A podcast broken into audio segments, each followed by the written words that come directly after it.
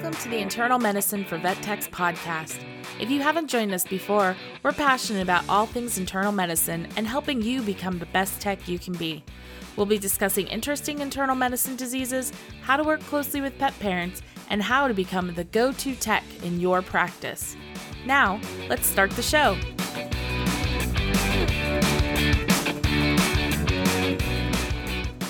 Hey guys, and welcome back to the Internal Medicine for Vet Techs podcast. Thank you so much for listening and making a commitment to learning. Hope you are doing well. We are your hosts. I am Jordan Porter, joined with the beautiful Yvonne Brandenburg. I feel like I need to do the intros again so I can give you super compliments, by the way. I'm like, I keep getting them. You need them too. I appreciate the because you are also lovely and smart and talented. Aww. See? See, as technicians, we need to do this for each other. we do. This is very, very true.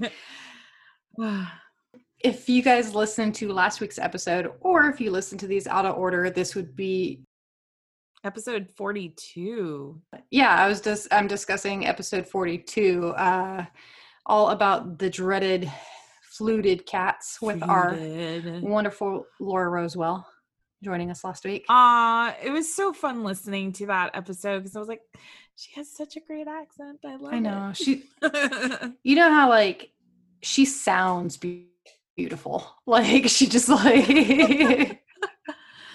uh, I think we talked about this that we we Americans we love that we love that mm. accent. Well, she did just a good job on the episode though in general. Like it was it was a very very well done episode yeah she she had such great notes and the information she shared was awesome so yeah it was it was it was really good and i think we've gotten some pretty good responses to it oh too so for sure. that's awesome. So if you haven't checked her out yet though please visit her website at www.veterinaryinternalmedicinenursing.com she has super content on there like it's just she does amazing stuff. If you guys still want to yeah, continue to learn right? if you us. need if you need another place to learn about internal medicine, it's a it's a good one. Yeah. yeah. And I love I love how she um does does her um Instagram and, and Facebook posts. Like the the images are really, you know, intriguing too. So that's fun. Yeah. So yeah, just a little bit of housekeeping this week. A couple of new reviews that came in. The first one was from Zoe 018 New love for I am. This podcast has helped me learn so much. As a baby RVT, I hopped right into surgery thinking that's where the in- intensity is, other than emergency. but because of this podcast, I have a newfound interest in internal medicine. I miss the patient care that goes into these cases, and the stuff these ladies discuss make me crave more difficult and frustrating patients. Thanks for letting me know there's more mm. interesting medicine out and making sure I don't lose the knowledge I gained from school. That's a very, very Aww, good review. I love it. Me too. Yeah, and, and it is it is kind of funny when you um kind of go into other specialties within veterinary medicine and you go, oh right. yeah. There's all this other realm of knowledge that, that I don't use on a daily basis. Yeah, it's um it is it is kind of fun to keep you on your toes. It is. Um it, it's most most of the times because every every i feel like every subspecialty has its own chaos. Like its yeah, own like intensity. Definitely. Yeah. Like like just an example of what she's talking about is you know she was in surgery thinking that's where the intensity is. Well i feel like surgery because i've been working a ton in surgery right now i think the intensity of those are the in the moment mm-hmm. like um very hands-on technical things whereas like internal medicine is more um because again we do a lot of the follow-up. It's more the working up and dealing with clients and and trying to figure out long-term stuff. So it's definitely a different intensity um and and emergency is also you know has its own thing. So yeah I, I definitely agree. I think each subspecialty has their own unique challenges and frustrations and things um and other parts that are easy to do right so i think that that's you know, if if one specific thing doesn't call to you, try a different one. There's there's plenty out there. So um, I love this review. It's a good one. Um, and then our second review this week is from Kaylee Sunshine, which I love, by the way. I think that's that's a great little name on your uh, uh, iTunes. Um, she says, "So thankful. I am so thankful for these podcasts. Uh, as a newer technician, these have been a lifesaver when it comes to harder to understand concepts. These ladies have an amazing way of explaining things to where they just click." Whew thank God. Sometimes I wonder. um, she says, I have recently started working in internal medicine and oncology at my new practice and feel that these podcasts have helped me become a better technician in my practice. Thank Aww, you. That's I love it. our goal. Thank you, Kaylee. right. I uh, we just want to make others better. Well, I mean, everybody's great but I know I can improve. easier to understand, yeah. and yeah, and and I feel like Jordan, Jordan and I luck out that we do the research for these episodes, and I feel like I learn every. Oh, for sure, something. Uh, yeah, yeah, and uh, not that I always retain that knowledge. No. but I know that I have a place to go back to to to learn about it again. Um, but yeah, it's it's about be it's it's about you getting that knowledge to help make your your job a little bit easier. Mm-hmm. and you know the relationship you have with your doctors and with your clients make that maybe a little bit easier too right? Because when you understand it i think it takes the stress off of it a little bit. Um but these honestly thank you so much for the reviews um, please, Kaylee and Zoe, reach out to us so that we can get your stickers because we um, we need to get your info so we can send them to you. And then again, if anybody you know anybody else wants to get stickers, wants um, us to read your review on the podcast, um, just go ahead and do your review on any podcatcher that you're listening to, whether that's uh, Apple to Apple Apple Podcasts, I think it's called. Mm-hmm. Right? It's not iTunes, it's Apple Podcasts. Yeah. Um, and then we're having this huge following now on Stitcher, which is kind of crazy. Yeah. So we'll have to see. We'll have to go into our Stitcher and, and see what's going on over there because all of a sudden that just went crazy. Yeah, I saw that. I was like, oh, okay. Um, so yeah, definitely let us know um, if you've done a review and we just haven't seen it because we we want to make sure that um, we say thank you because it's sincerely appreciated. Very much so. So this week we're kind of ending our urinary renal series with urinary incontinence, potential causes, um, including a major cause being ectopic ureters. I do go into some pretty mm-hmm. good detail about some ectopic ureters. because those ureters they just don't get enough credit that we forget about. Right? It's that middle child yeah again. exactly. We, we talked about yeah. that. So um the disease name for this so i just put urinary incontinence i put urinary incontinence because that's the symptom i'll be talking about. But in reality i'll be talking about two different diseases. Oh this is like a teaser to this episode, isn't it? It is a little bit just because like I I had a good time writing these notes. I did a really good job on these notes. like Oh, I think somebody's feeling a little jealous. I was. Laura's notes were amazing. Laura's notes were amazing. I had to step up my game. oh man. yeah.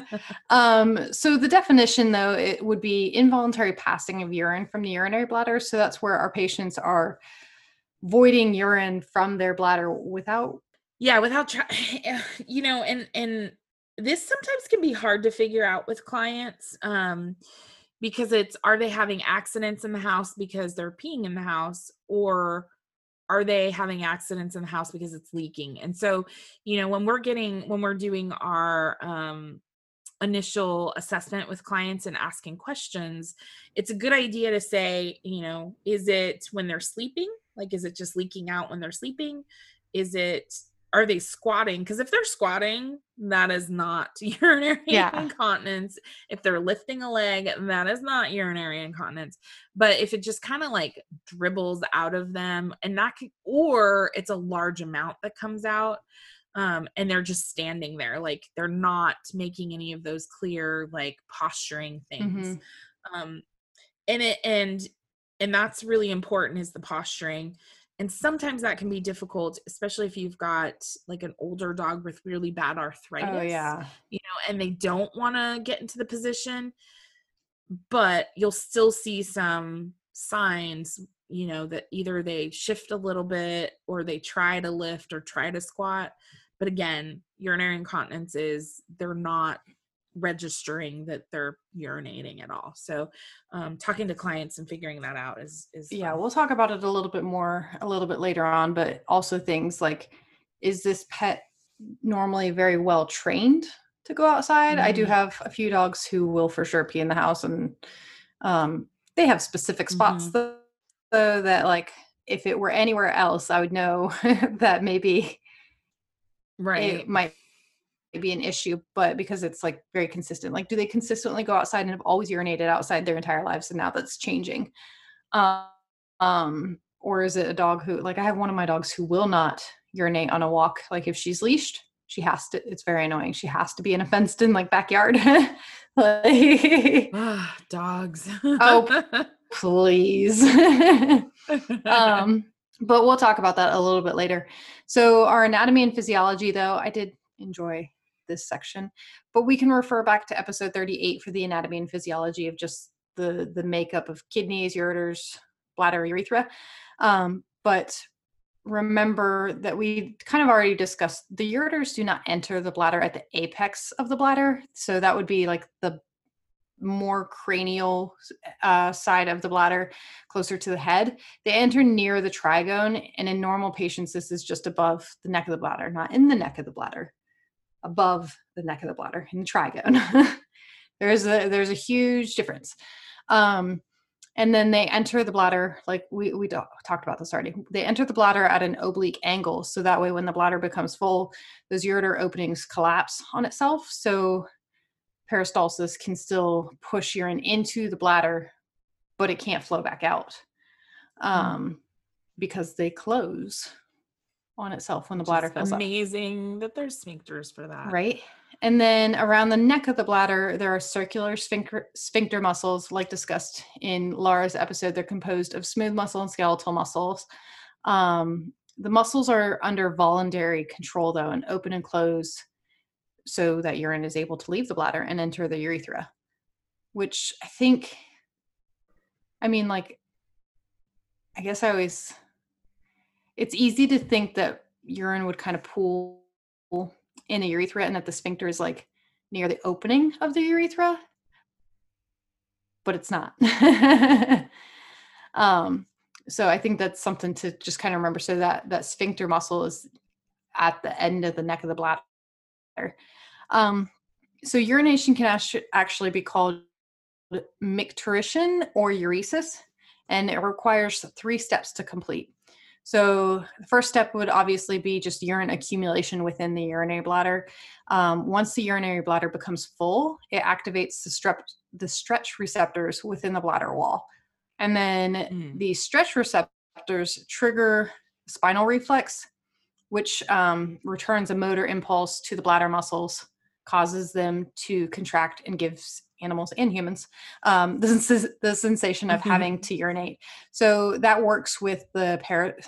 I got into neurology a little bit when I was like researching how the bladder I, works. well, I, which is smart because you know we do have to differentiate. You know, is Mhm. it an uh, is it a nervous system issue yes.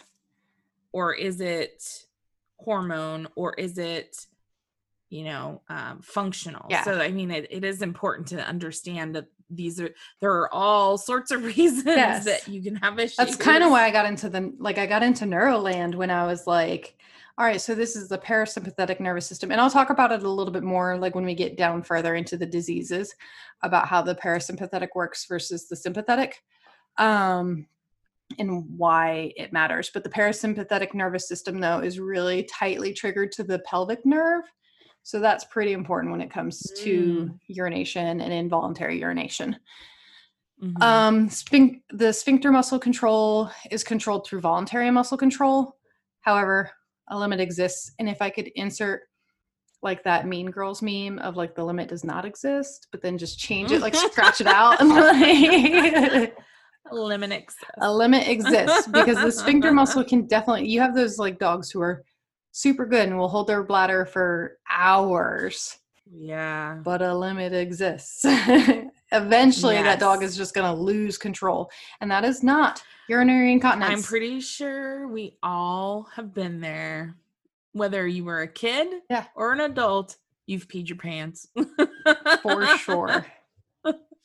For sure. But I think it's also Mhm. cool to think though too cuz I don't talk about it in this episode, but we've seen those cases where it's just urine overflow because they yeah. do have some sort of like neurologic thing. So their sphincter is actually working. It's not a urinary incontinence, but their sphincter is working, but they can't feel that sensation of having to urinate. So their bladder just keeps filling and filling and Mm. filling, which I, now that I'm thinking about it, it'd be cool to do maybe like a mini, a mini bonus episode on this just because it'd be cool to get into the neuro side of like why can't they feel that sensation of having to urinate um, so they Mhm. can't feel that sensation of their bladder needing to contract and then um, and then they do have urine overflow so it just fills fills fills until the sphincter can't hold anymore and then it just leaks and they don't actually ur- Ginger's like, urinate or out." empty the full bladder yeah they just leak Yep. And they get to the point where it's kind of like the dam overflow Yeah. idea, right? Like, yes, stuff spills out, but the dam is still full. Yep. So that's kind of the same idea with the bladder and the sphincter control. that was a great example Sometimes I can do Yeah. that. Um, so the urinary sphincter, though, is I already said it's um, under the control of the parasympathetic nervous system. It's also under control of the sympathetic nervous system. So that, like, estrogen plays a very large role in influencing this urinary sphincter sympathetic nervous system. So this is why it's important to kind of remember when we do have these estrogen related urinary incontinence. That's playing on the sympathetic nervous system versus parasympathetic nervous system dysfunction would be like a neurologic problem. Um, and then remember though too, if you remember from tech school, our sympathetic versus our parasympathetic, sympathetic nervous system is like our fight or flight, and then our parasympathetic is like relax and calm and So so the way I remembered it was sympathetic is you have sympathy for them so you want to fight or flight Mhm. right and then parasympathetic relax and calm i also think of peristaltic waves oh yeah, so nice. it's like your guts smooth and are steady. like yep you're like oh i'm gonna relax and chill and just digest this meal so that's kind of how i go sympathetic is you have sympathy for them you will fight with them you'll fly fly away with them right or you're parasympathetic you're chill you're just digesting your food after a big meal yeah, right? yeah. And remember That's though how I too, so it. I, I'm sure some people are like, well, what's that have to do with estrogen? But when we're in fight or flight mode, our hormones are just like being pumped out and just Yeah. you you have adrenaline, you have estrogen, you have all these different hormones that are like, okay, my body needs to do something right now. I won't say. Oh wait, I can say this because this is a veterinary podcast. It is like being a female dog, right? You're um you're in your fight or flight mode, and you're being a female dog, and that 100% has to do with estrogen. Yeah, So there. because I've never done that towards None of my us have. husband or, or anything like that. Or our coworkers. Nah, or no, yeah, no, no. no, no. We're we're lovely, cheerful people that never act like a intact female. I'm dog. parasympathetic all the time, all the time. Just hmm. Yep. my Yeah. natural state. All of all of us are. Yeah, exactly. It's so easy. anyway, kind of going into our history questions, how it might present. I slightly separated the difference between like urinary incontinence and ectopic ureters causing incontinence. Mm. So, um, first, we're going to talk ectopic ureters. young dogs are more commonly affected because this tends to be a congenital abnormality of ectopic ureters. Mm-hmm. So Siberian Huskies are well overrepresented. And I have to say, the very, very first ectopic ureters case I saw was a Husky. So, huh. I think mine was a lab. Yeah, mine was definitely a lab. Well, following in suit would be right. mini poodles, labs, collies, corgis, westies, wire hair fox terriers, um, which I'm I don't know. I guess I haven't seen ectopic ureters too much. We actually just it's funny because it's true. Um, every time I do an episode, like I see these cases, we had a lab come right? in yesterday. I'm like, oh, I'm gonna see some ectopic ureters this week, apparently. Yeah, yeah we had a lab come in yesterday with ectopic ureters, so I was like, well, oh my gosh. That's funny. Um, female dogs are more commonly affected, but this could potentially be due to the fact that males dog have male dogs have longer urethras, so they tend to show cleaner, uh, fewer clinical signs. So it very well might hmm. just be that these dogs they aren't getting brought them, into. We just yeah, they're not getting brought into the clinic for these hmm. issues because when we talk about where the ureter, your ureters are entering, like in a male dog, you think that even if it's entering the urethra, like they still have a longer distance between it between where it gets voided and where the ureters mm. are entering so we just might not be seeing those cases cats have been reported with ectopic ureters but it's super rare so i'm sure there's a tech out there who has a weird cat that has ectopic ureters because that would be a technician's right? pet. that definitely would be a technician's cat. Yeah. um, and then for our urinary incontinence or urethral sphincter mechanism incompetence, USMI, or urinary spay incontinence, middle aged female dogs tend to be more affected versus, again, like I said, our ectopic ureters tend to affect our younger dogs. Um, it's estimated that up to 20% of female dogs may become affected after spaying. Right. Large breed dogs tend to be more affected than small breed dogs, which kind of blows my mind because I feel like small dogs get all the problems. But um, common breeds include boxers, giant schnauzers, Weimaraners, Rottweilers, German Shepherds, and Dobermans. Um, same thing, it can affect male dogs, but with this, it tends to be unrelated to castration. Hmm. Also, very rare in cats. Yeah, I don't. Which thank goodness, because cat pee smells the ever... worst. Yeah, seriously. Like, could you imagine if you had a urinary incontinent cat and just cat pee everywhere? Especially if it was like a urinary incontinent male cat. Ugh. Oh, no. I mean, can I imagine it? Yes. Do I want to? No. yeah, I feel, and we see, I feel like we see a ton of urinary incontinent animals because I, I feel like they get transferred to us because PDVMs are freaking out about all the other things it could be and we're like it's urinary incontinence it's urethral sphincter mechanism incompetence yeah. we're gonna give it some hormones. Yeah i think it gets like mistaken for like PU/PD and so yes, people will just be like so. they're peeing a Diabetes, lot yeah. kidney disease all the stuff yeah. Well and i think too it again it, i think it comes down to having that conversation with the owner to to really get to know exactly what is happening. You know is it an accident? Is it just you know not non-cognizant leaking urine. Yeah. Um and in and you know a lot of people may just think it's behavioral and they're like oh my dog just keeps peeing in the house. And it's like okay where well, are they peeing? And right exactly. Yeah. And there are some people because again, I don't understand why people think this, but there are some pet owners that just think that's a normal part of aging and there's nothing they can Oh, do. for sure. And I'm like, that's not normal. yeah, for so. sure. And these clients do so they tend to report accidents within the house. Dribbling urine while walking is a big one. I ask people that frequently. And I'm not saying like mm-hmm. they've urinated and then they stand up to walk away and they're still dribbling urine. I'm asking like just as they're walking around through the day, are they dribbling urine? Are they just dribbling urine and drips of urine throughout exactly. the house? Um, especially urinary accidents while in their bed uh, or sleeping, like Yvonne said Mhm. earlier. So it's important to ask clients if they think their pets are aware of urination. So do they wake up? Are they startled? Or do they continue to sleep?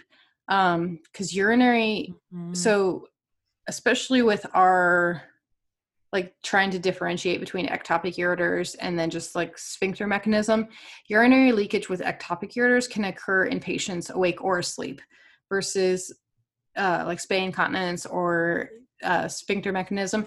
That tends to happen when they are like more relaxed because their sphincter might still be functioning just not as well as normal. So when they're relaxed and they're sleeping they tend to leak more but during the day when they're awake and going about their daily business they Mhm. are not showing signs of leaking urine right and then it's it's one of those things like when the other times when they're relaxed so um sitting or laying down Mhm. or you know yeah so you would see it in kind of those instances too not just not just when they're asleep but when they are relaxed yeah right i mean because and it depends on how severe it is Yeah.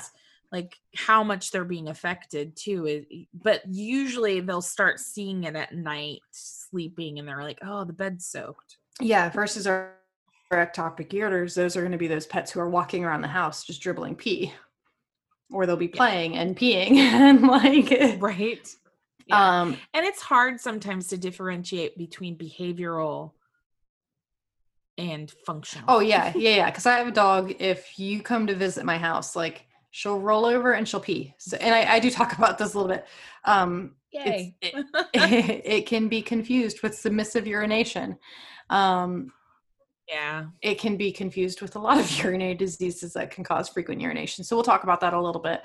Um, Yep. But these patients also tend to present with like urine soaked perineum.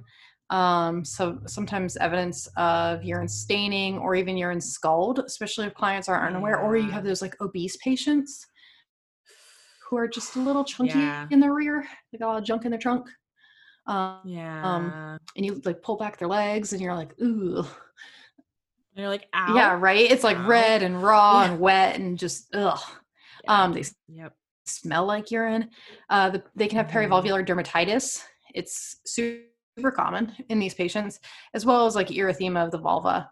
And then we can't forget about like saliva staining just from them licking. So our clients might not be noticing that they're leaking urine because it's happening when the patient's awake, but then the patient is cleaning themselves. They're just constantly They're like, licking their vulva. gross." yeah Yeah Mhm. like i bet you i'm certain that if that were to ever happen in my lab like she would be constantly licking and she would well if she's Yeah. black but she would have urine staining or uh saliva staining if she were a different Yeah. color like yeah um but yeah so our differentials though can be basically any urinary problem or endocrine problem that causes PU/PD just because it can be confused again with any any disease that causes Yeah. excessive urination Well, and it, and it, I was gonna say this is one of those where it's almost like a diagnosis of exclusion. Yep.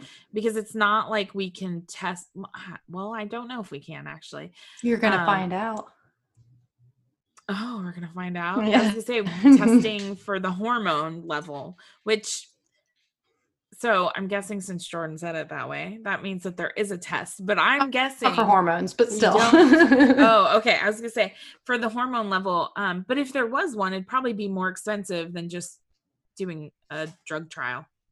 yeah. Um So but yeah, there there's ways to try to differentiate, but but yeah, it's, again, it's diagnosis of exclusion where you rule out all everything else. so ectopic ureters, we're gonna kind of discuss what's happening in the body when a patient has ectopic ureters. So this occurs when either one or both of the ureters opens into the bladder at any other location than the trigone.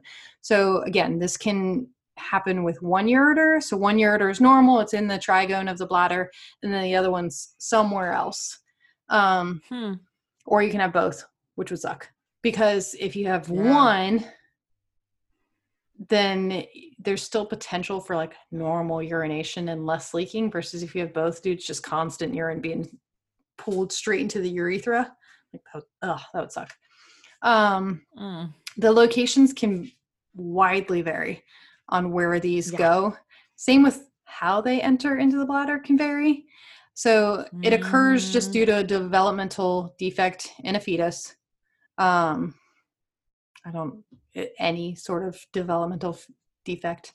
like no- nothing specific just it occurs when they are a fetus is my point like um so there's extramural ectopic ureters and this can happen when one or both of the ureters completely bypasses um, entering into the bladder and then enters further down into the neck of the bladder or sometimes even directly into the urethra um, so Mhm. instead of being in the trigone in a normal position it's just a little bit further down in the neck or even like i said in the urethra um, because you got to think about it though too that if they were to enter into the neck of the bladder yes the sphincter's still there but that urine's getting put right in like where that sphincter is so it just Yeah. instantly triggers that whole like need to pee and it opens or you Mhm. can just bypass that altogether and just go straight into the urethra and then there's nothing holding it in Mm-hmm. like Yay. and then an intramural ectopic ureter enters the bladder at the trigone,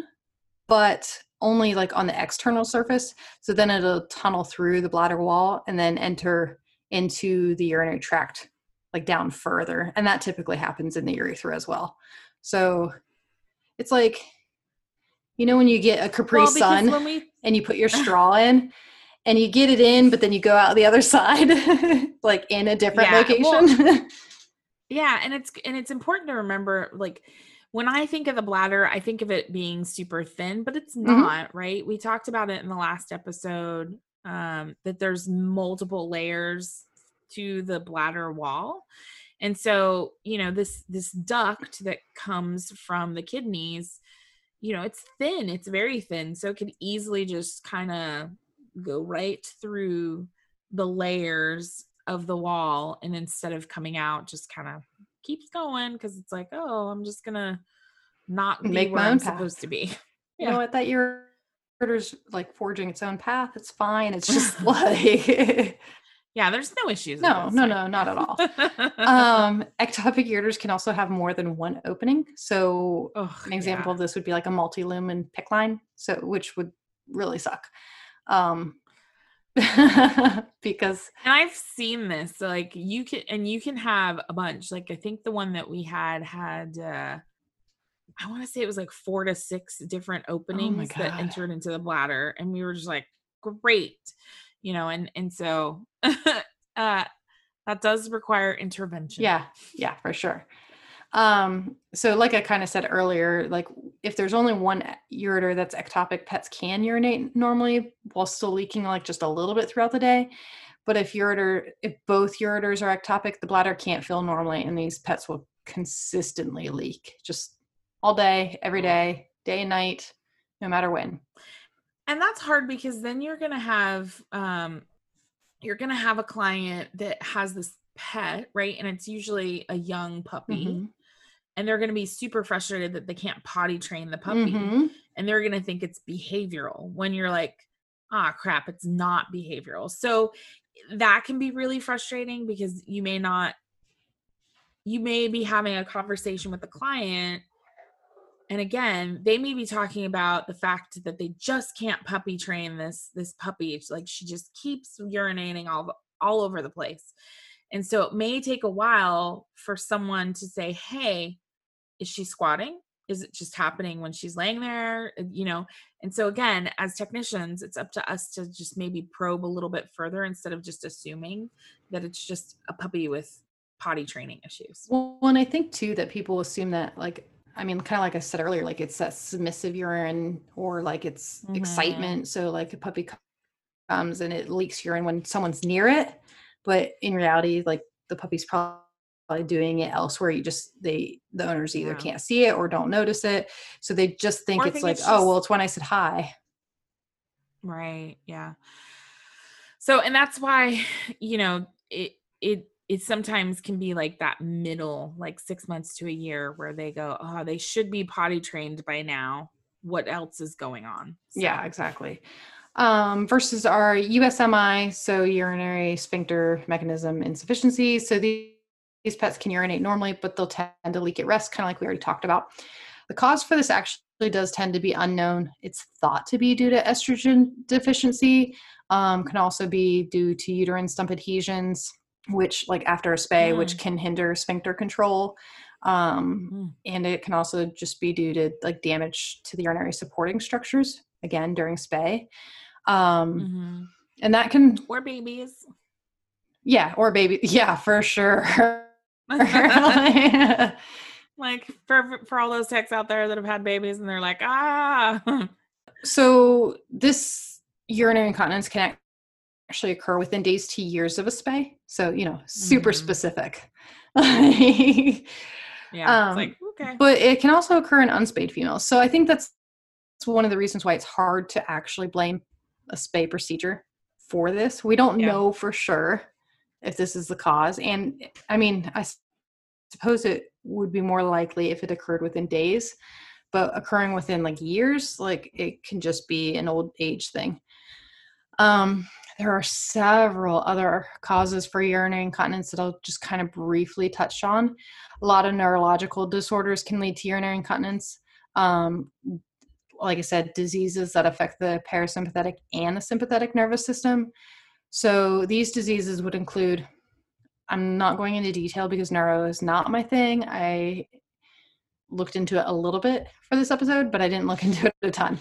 So lower motor lower motor neu- neuron disease, upper motor neuron disease, brainstem lesions can cause urinary incontinence, detrusor uh, atony, detrusor urethral dyssynergia, dyssynergia.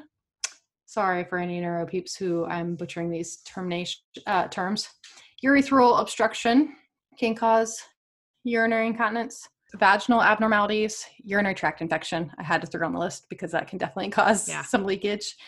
Um, oh, for sure. and then infiltrative bladder diseases. So this includes just like cystitis, like inflammation, polyps, cancer, bladder stones, Mm. everything that can go wrong inside a bladder could potentially cause urinary incontinence. Um, True. especially like cancer, like, but typically you'll see other signs.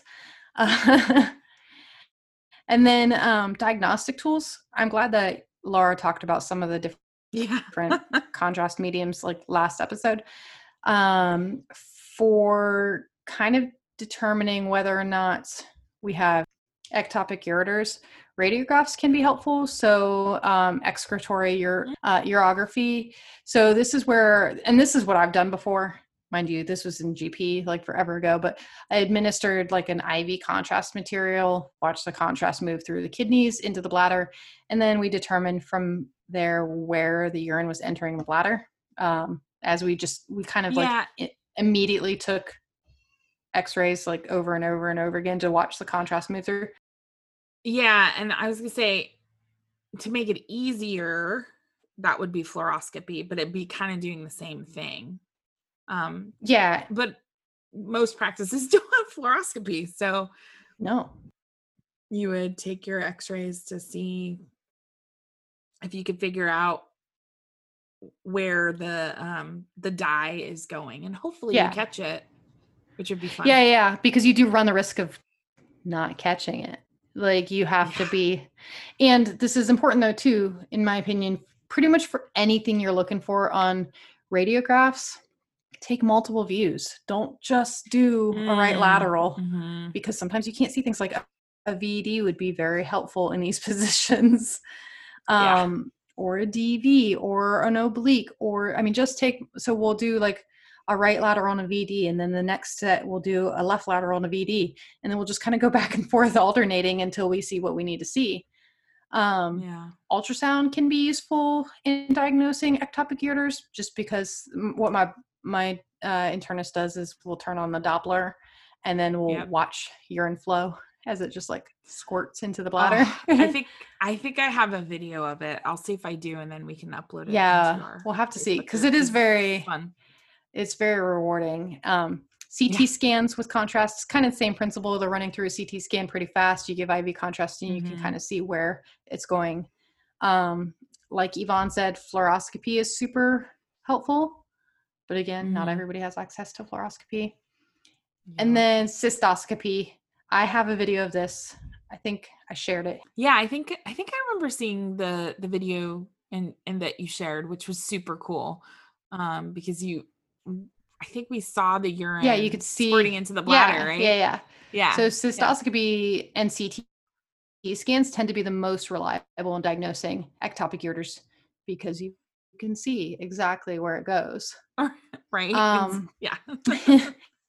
and then for diagnosing USMI, there is a urethral pressure profile that can aid in diagnosing this. So what it does is I don't know how it does this. I don't know what you need to do, but I don't have access to this test. So what it does though is is it yeah, it looks for a pressure spike in normal dogs. There's supposed to be a pressure spike um where basically like in the bladder. Yeah, yeah, like of the it's saying? sphincter. Yeah, it's Oh, measuring the pressure of the sphincter. So I'm assuming it's some sort of tool that goes up in Like there. a uh, um manometer. yeah. Some sort of manometer. Yeah. And Hmm. so in a normal dog, it- this when the sphincter closes, it it like does a pressure spike and you can see it on a chart.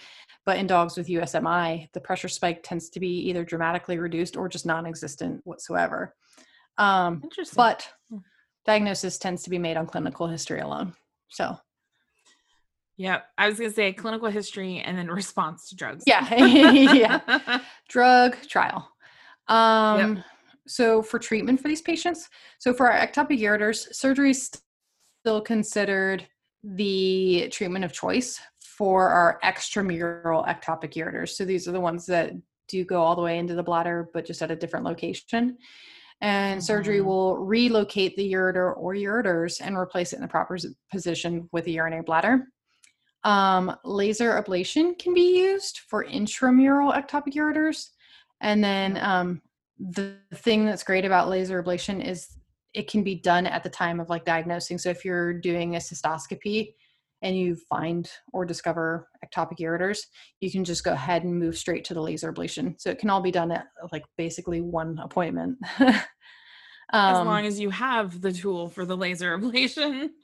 Yep, yep, yep. Uh, but correcting ectopic ureters can actually lead to sphincter damage and inhibit the control of sphincter Mhm. control, leading to USMI. So you still have a leaky dog, but they just might not be leaking as much. They might not be Right. leaking all the time different. versus just leaking Yeah. when they're relaxed. Exactly. Yeah. And then treatment for USMI is definitely managed more on the medical side. Alpha adrenergic agonists such as um, phenylpropanolamine. I'm saving poor poor Jordan. I know. Phenylpropanolamine, um, ephedrine, pseudoephedrine, um, which is kind of crazy because I've I never used either of those two. of- I know. I'm like, I know. I was like, what? Like, yeah and and because i think yeah. And then those are those are nice because it helps increase smooth muscle tone. Um and then again remember we've got smooth muscle versus skeletal muscle. So the smooth muscle tone of that sphincter and then um phenylpropanolamine which is that's ppa Mhm. right? Yeah so ppa tends to show improvement in about 85 to 90 percent of female dogs with usmi Mhm. So it's important to know though with phenylpropanolamine that like it it affects blood pressure. So our hypertensive patients can become more hypertensive. Now, mind you, this was more of a concern in humans than it was in animals, but it still should be noted that it can seriously affect like our heart patients um, or patients that already have hypertension. And of course, if there's Yeah. I was gonna say, and and especially overdose. So I was telling Jordan, um, uh, we actually had a greyhound that ate like the entire bottle of PPA because it's a chew treat. So why? why- I don't know why a greyhound of all creatures would have done it, but um, one of the things it can do is like cause extremely high blood pressure, and so she um, actually had she she ate the entire bottle had high blood pressure and she actually ended up having like a brain bleed um and actually saw blood you know go into her eyes and stuff and it was crazy um and unfortunately by that point um there was nothing we could do to reverse it because she already had the bleed. Um, and so she ended up being euthanized. And I'll never forget that because I was just like, oh my gosh. Um, and so for a long time, PPA just wasn't really available. And that's one of the reasons why it's out of favor is because there can be issues with it. But there are animals that do great with PPA. It's just one of those things where you need to make sure that the clients understand you know definitely keep it out of reach of pets because it it can be it can be really toxic slash fatal you know if they chew the entire bottle um, and then the other the other ones that you know we're, we probably are a little bit more familiar with these days because it's becoming a little bit more popular are estrogens. So um diethylstilbestrol or DES um, or estriol. Uh, the that's kind of a little bit more common these days, and what it does is it increases the urethral closure pressure. So basically makes it so, like, think of the door, it closes harder instead of just like gently closing. Um, but the cool thing is, is you can actually use this in conjunction with your alpha adrenergic agonist. So you can use DES, DES and PPA um, and that can can work to really increase the responsiveness of the um, alpha adrenergic agonists.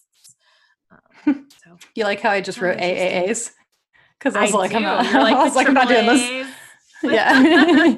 I would have just copy and pasted, but you know, no, I was short to triple A's. It's cool. Yeah, yeah, yeah. I was just, I was doing a really good job with these notes. Um, I, I like them so far. Good job. and then there's actually been like I think this is more recent, but cystos, uh, cyst, cystoscopic yes, injections cystoscopic. of collagen. Um, and that's used as like a bulking agent. So what it does it's injected into the periurethral tissue, which um, narrows the lumen, allowing just for more effective sphincter closure. So it's like Botox hmm. for or the collagen injections for the lips, just for your urethra, like nice and plump. That's interesting. Yeah, that's interesting because um, just picturing the urethra, just like this big opening, right, and mm-hmm. you have your sphincter.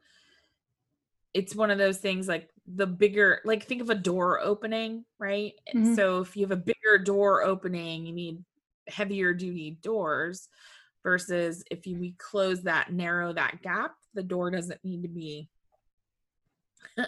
as hefty yeah so you have a flimsy door we want to close the doorway to make it work yeah better. exactly and a lot of times it looked like um some of the studies were showing that like if you have ectopic ureters and they go in and they fix an ectopic ureters while they're in there yeah they'll do the cystoscopic injections of the collagen at the same time just because it can lead to the sphincter dysfunction. Mm, um, so then, mm. but those injections do need to be repeated, um, usually mm. within months to years. So it really depends on each patient on how long those injections last. And I can't imagine that's a cheap procedure considering you have to do a cystoscopy to do it. But hmm. according to yeah. a lot of the papers, it sounds like it works pretty well. so yeah. So client communication, I think, is pretty big just because, mm, like with a lot yeah. of our internal medicine cases, nothing is a guaranteed fix. right. It is not um, like surgery where you put a put a you know pin through something and it's yeah, it's better. Stable. Yeah, exactly. and then it heals over time. Like it's not it's not like that. A lot of times the medication need to be adjusted. Um, medications mm. need to be mm. used in conjunction with one another. Sometimes there's more procedures that need to be done. Sometimes things just improve 50%, but not 100%. And so yeah. I think it's important to really uh, kind of help set the expectations for these clients. Yeah. And, and client communication, I think that's key. I mean, God, like that's what we do in internal medicine, right?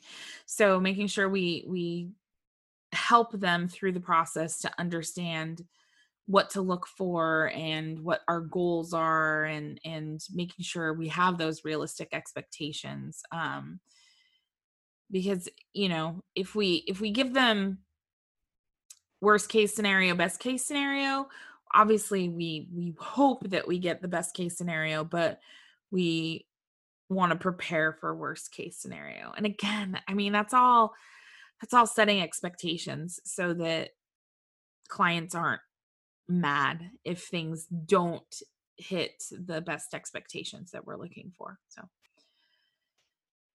and then some of the, the, one of the cautions that we have for this is just understanding um, the importance of good hygiene with these patients. So we talk to our clients to talk to them about just making sure you know um, we try to keep them as clean our patients as clean as possible to help reduce the risk of a urinary tract infection from just that that damp environment um, around the vulva or the prepuce and then urine scalding to hopefully you know prevent that from happening.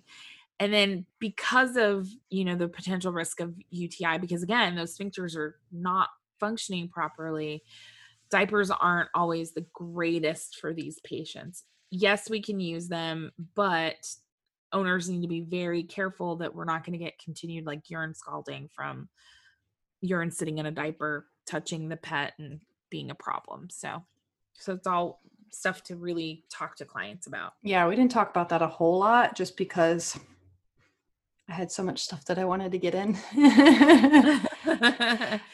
yeah. So, it's the tip of the week. My tip for this week is just a tool that I learned like early on in GP that baby wipes tend to make a great tool for these patients. Um, I mean, yeah. mind you, if if you don't have kids, baby wipes are a great tool in general. Like I didn't learn how useful baby wipes were until I had kids.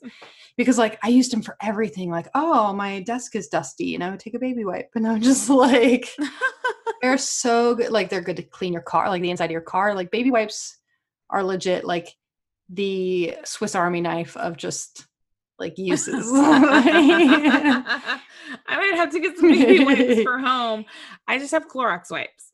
I mean, that kind of works. But I wouldn't use them on my pet. No, but those are more expensive, and then like yeah, you know, so baby wipes are great. So we I used to discuss with clients about just using these to clean your pet, um, clean their vulvular mm-hmm. area after urination, or just kind of throughout the day. Um, especially if they are a little leaky, you don't have to do it just after urination. Just try to set a schedule. Do it three or four times a day. Um, mm. There is a small amount of alcohol in these baby wipes, so I did try to make a point to not use these with our moderate to severe urine scald pets. Um, so if they were really just raw, like it can burn a little. Ooh, like yeah.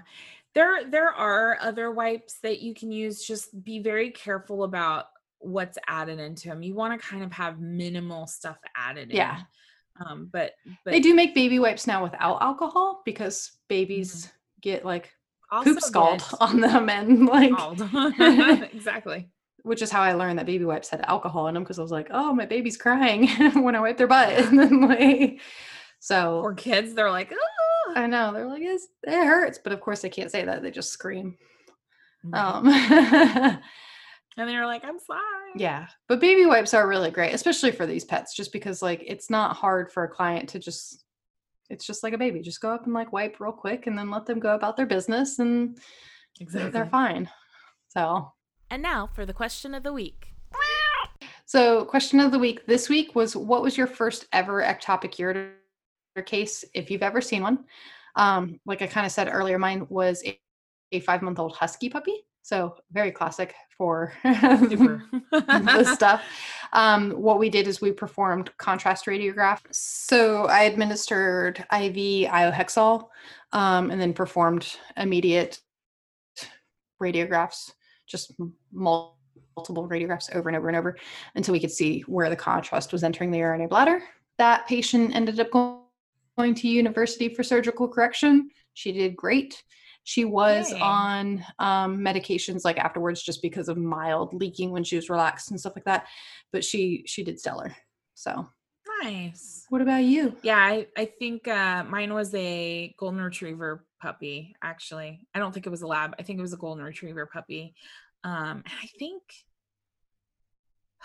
I think we saw it on ultrasound. Hmm. Um, and then I think she went to UC Davis to have laser ablation. Oh, um, oh, cool. Yeah, because we didn't we didn't have the laser ablation at the time, um, so we we sent her to UC Davis and and she did fine. She did great afterwards. Um, I don't remember follow up though. I think we may have I think it was lost to follow up honestly. I think um I think the primary vet kind of took over after that. Yeah, and then the um university um, probably just stuck with it a little too.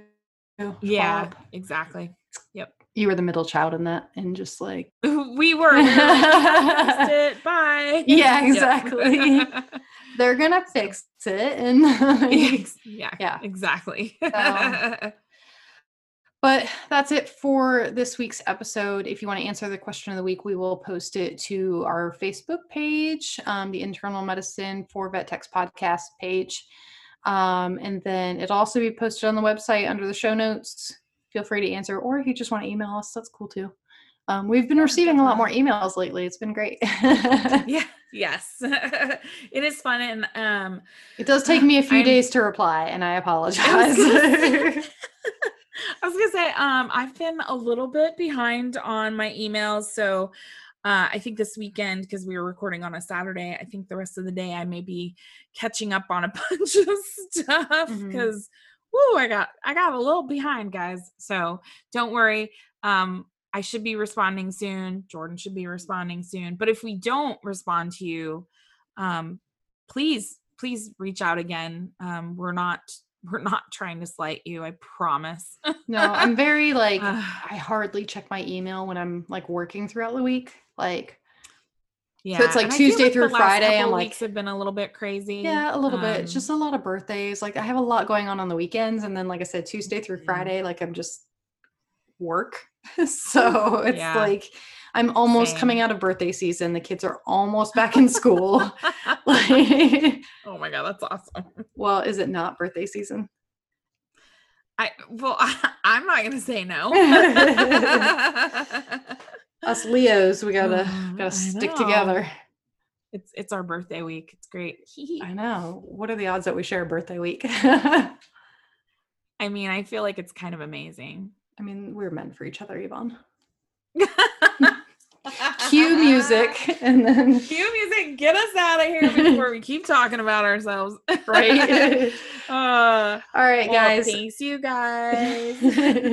Have a wonderful week and please keep getting your learn on and then let us know if you want to hear anything specific. We are starting a new series next week so get ready. Ooh, i'm not going right. to tell you what it is yet. Um oh we're gonna wow you're such a tease. How, what okay just general body system. Do it. Do it. Well, that's not fair. All right, fine. Stick around, listen to us.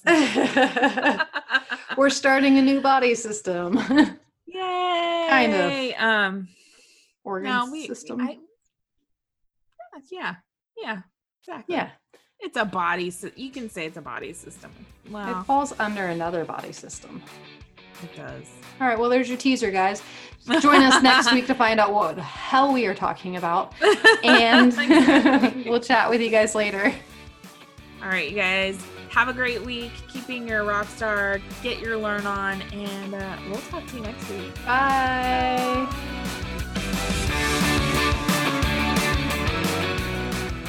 Thank you for listening to today's episode of the Internal Medicine for Vet Techs podcast. If you like what you heard, we'd love for you to share with someone you think might enjoy the podcast. And make sure to subscribe so you never miss an episode. Want to give us a boost? Please leave a review on iTunes or your favorite podcatcher, and we'll be sure to say thank you. Find out everything about us at internalmedicineforvettechs.com. Talk to you next week. Bye.